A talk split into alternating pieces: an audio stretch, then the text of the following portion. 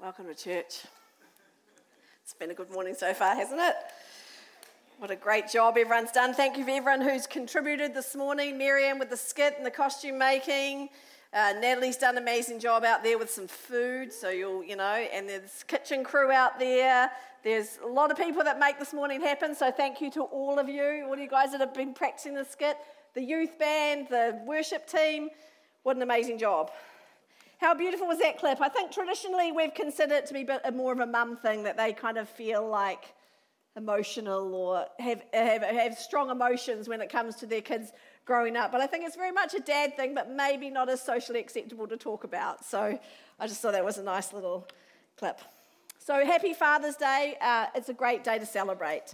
Happy Father's Day to all the dads out there, no matter whether your kids have grown and left home or whether they're still here those who are close to their kids, those that may not be close to their kids, foster dads, stepdads, dads who are also mums, mums that have to be dads, yet to be dads, spiritual dads.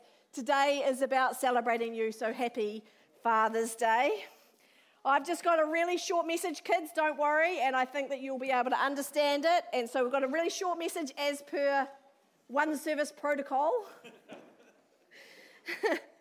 And then we're going to head on out. No, actually, after my, we've got the youth bands coming up, back up for some worship. And then we're going to be heading out for hot dogs and cupcakes. You don't want to miss that. On the way out, also, dads, you need to grab a small gift from us to you. We're hoping that next week you might wear your gift and we might get some photos. And now you're all going to spend time wondering what that gift is, and I can assure you that is not underpants.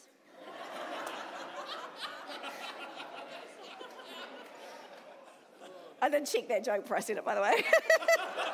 so if you need to fire me, you need to fire quite a lot of us.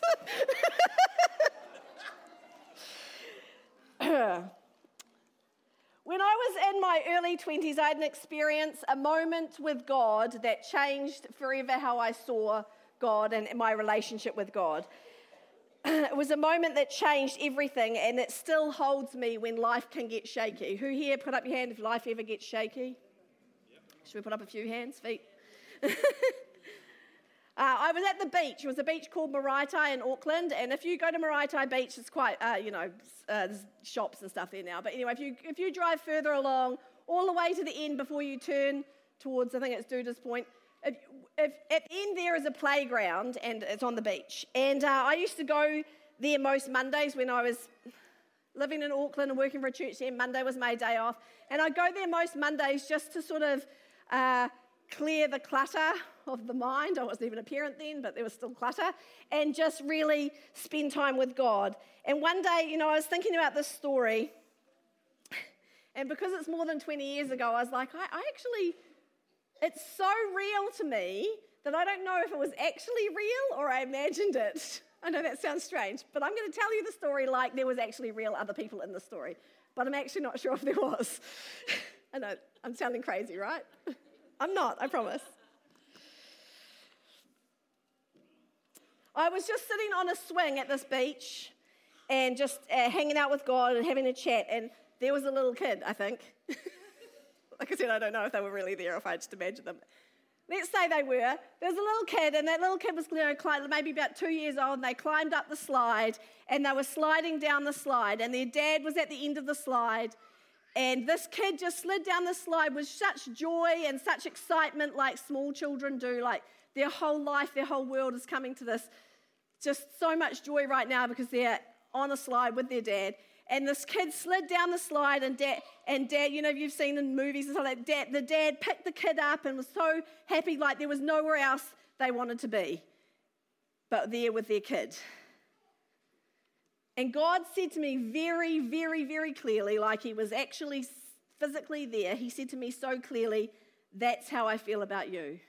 That's a picture of me with you. And well, I cried. And uh, from that moment forward, there has never been a doubt in my mind that God loved me. From that moment forward, it has been a solid foundation in my life that God loved me and God found me so precious that he delighted to spend time with me. And I'm not telling you that story like how I give my mum a card saying, from your favourite child. suggesting that I'm God's favourite child. The, the reality is, is that we're all God's favourite children. That every single one of us, God wants to have that moment with us. He says that to every single one of us. Every single one of us is a very, very precious child of God whom He wants to spend time with. His love, you know, we think our dad, you know, a lot of us know that our dads love us, our earthly dads love us, but the love that our Father in heaven have, has for us far, far surpasses even the very best earthly dad.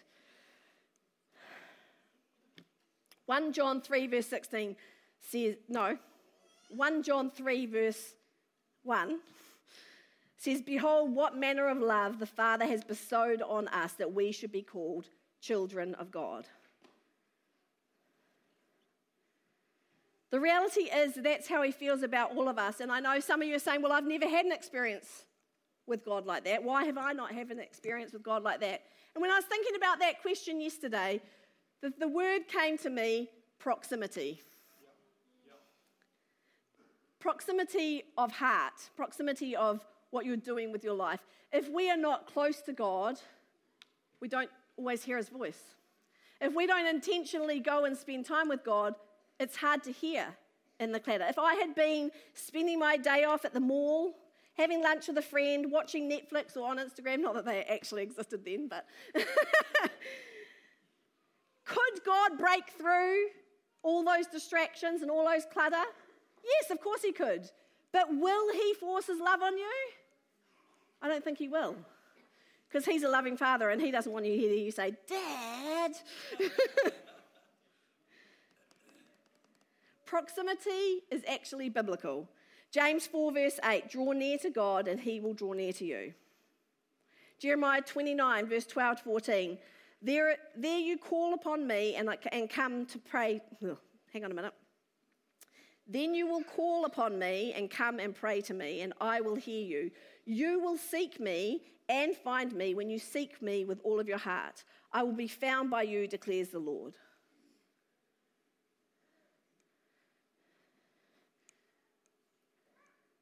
Yes, God is everywhere, but we need to intentionally put ourselves in proximity to God where we shut out everything else so He can, we can know that He's close and He can say those things to us because that is what He desires. He desires that kind of relationship with each and every one of you.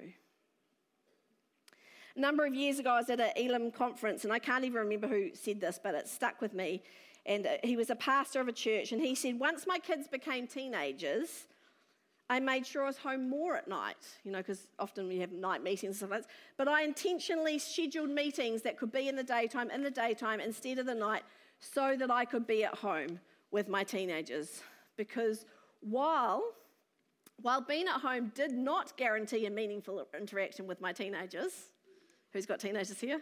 Being at home does not always guarantee a meaningful interaction with your teenagers, but not being at home guaranteed you would not have a meaningful interaction with your teenagers. I actually said to my husband last night, I actually find it harder to leave home now than my kids are older. Sorry if your kids are little.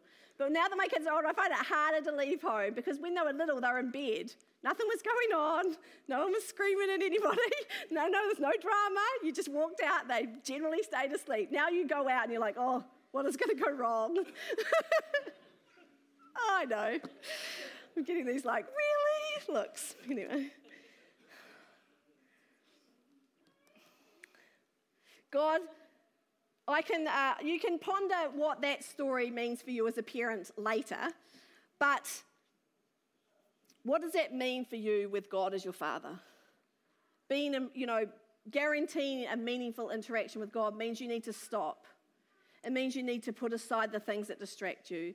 It means you need to be intentional about putting yourself in proximity to God because God is a loving Father, waiting, willing, wanting to have a meaningful interaction with us, but sometimes we're too busy, too distracted, too stressed, and we miss out. God does not look at this room as I look at this room and see a lot of people. God looks at this room and he sees you as an individual. Whether you are five, whether you are 10, whether you are 15, whether you are 25, whether you are 65, or anything above, below, and in between. God sees you, an individual, and says, That's how I feel about you. that's what I want to have with you. And on Father's Day, if we all took a moment to put ourselves physically, our hearts, our minds in proximity and closeness to God, that He could show us that love. How would it be if from this point on, every child, every man, every woman, every teenager, every mum, every dad, every grandparent, every student, how would it be if we lived, walked, moved, breathed, and had our being knowing that God is our Father and has this love for us that we cannot even fathom, we cannot even comprehend? How would that affect our lives, our days, and those around us? Romans, Romans 5, verse 8 says, But God demonstrates his love towards us, and that while we were still sinners, Christ died for us. The Bible is one giant love story. It has drama, it has death, it has war, it has famine, it has love, and it has loss, but it is all about love and his love for you. Ephesians 3, verse 14 to 19 says, When I think of this, I fall on my knees and pray to the Father, the creator of everything in heaven and on earth. I pray that from his glorious, unlimited resources, he will empower you with the inner strength through the Spirit. Then Christ will make his home in your hearts as you trust him. Your roots will grow deep into God's love and keep you strong. And may you have the power to understand as all God's people should. How wide, how long? Did you know that was coming, Rory? You said wide. How wide, how long, how high, how deep is His love? You may experience this, you may experience the love of Christ through it is too great to understand fully. Then you will be made complete in the fullness of life and power that comes from God. The Passion Translation says that last, but the great magnitude of the astonishing love of Christ. Take a moment to not just hear the words, but actually like take them in, to put your heart in proximity to the Word of God. The great magnitude of the astonishing love that Christ has in, in all its dimensions. How deeply intimate and far reaching in his love, how enduring and inclusive it is. Endless love beyond measurement that transcends all of our understanding. This extravagant love pours into you until you are filled with overflowing of the fullness of God. If you've been around church any amount of time, you'll know that the word love is, is, is written a lot of times in the Bible, around 550 times. But you will have heard probably that the word love loses a lot of meaning in the Bible because there is four, you know, when it was translated from Greek to English, there was like some articles suggest five, six, seven, eight meanings for the word love that they just translated to love. But there are four main meanings of love. You know, like so when we read love, love, love in the Bible, when it was written in Greek, it was written with all these different words that had all these different meanings. So you know, you can say, I love my shoes, I love my mum, I love chocolate, I love my husband, and I love my kids. But I don't love them all the same. You know, like I, I definitely love my family more than I love chocolate. It means something because I quite like chocolate. Oh, no, not shoes. definitely more than shoes. Shoes come last to this. Family chocolate. shoes. With so many different scenarios, it turns love into something that's vague and a little bit misunderstood. I'm going to go. I'm going to tell you very, very quickly the four, four, four main meanings of the word love. One is affectionate, familiar love that you might have with your siblings, your parents, your pets. The other is a friendship love, and that's actually got three different words. So, like your best friend love, but then also you've got workmates that you know you might love in a certain way. I love my workmates. Just saying. well, I don't love you the same as I love my children or my husband, right? So it's appropriate. There's a romantic love, passionate, rapturous love, and there's a agape love, the highest form of love, unconditional love, that is the love of God. So if you're a scholar out there and you've studied that, don't shoot me. It's just a short for the purpose of today. It shows there are different levels of love, and there is a level of God's love that we as humans struggle to comprehend, struggle to understand, and struggle to grasp. But what we need to know is that it's there. That there is a love of a Father there for us that could change everything.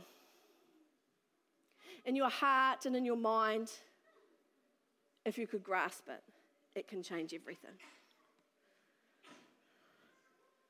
You may not have a good earthly father. Father's Day may be hard for you, and I'm sorry that that is your experience. But it does not take away from the fact that there is a Father in heaven who loves you more than you could ever understand, ever comprehend. We doubt God's love sometimes because we've had relationships that have hurt us. There's been brokenness, there's been hurt, bad choices that we've made, that other people have made that have affected us, that cause us to doubt why God would choose to love us. But the Bible is full of stories, full of verses, full of things that declare God's love for you. Psalm 36, verse 5 to, 5 to 7 Your unfailing love, O Lord, is as vast as the heavens.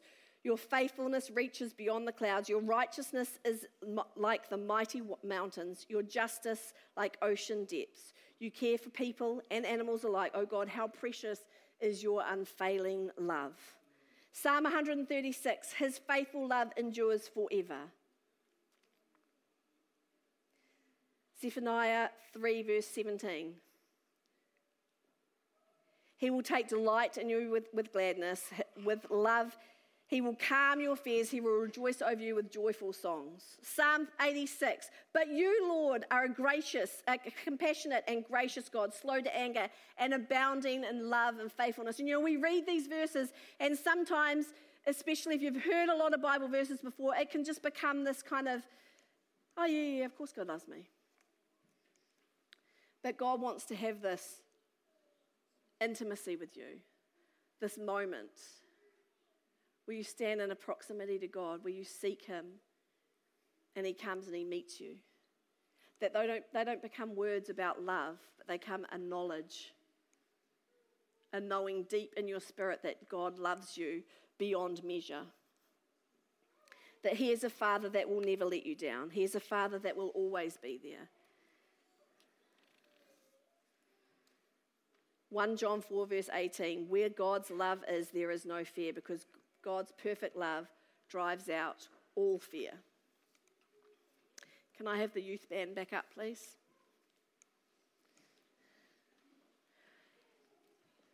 And you know, the old faithful, if, I think someone actually said this really recently when they read this verse, like, Are you really married if this verse isn't read out at your, at your wedding? Didn't one of the guest preachers say that? I can't remember. 1 Corinthians 13, verse 4 to 7. Love is patient, love is kind. Love is not jealous or boastful or proud or rude. It does not demand its own way. It's not irritable. It keeps no records of wrongs. It does not rejoice in injust- about injustice, but rejoices whenever truth wins. Love never gives up. Love never, never loses faith. It, always, it is always hopeful and endures through every circumstance.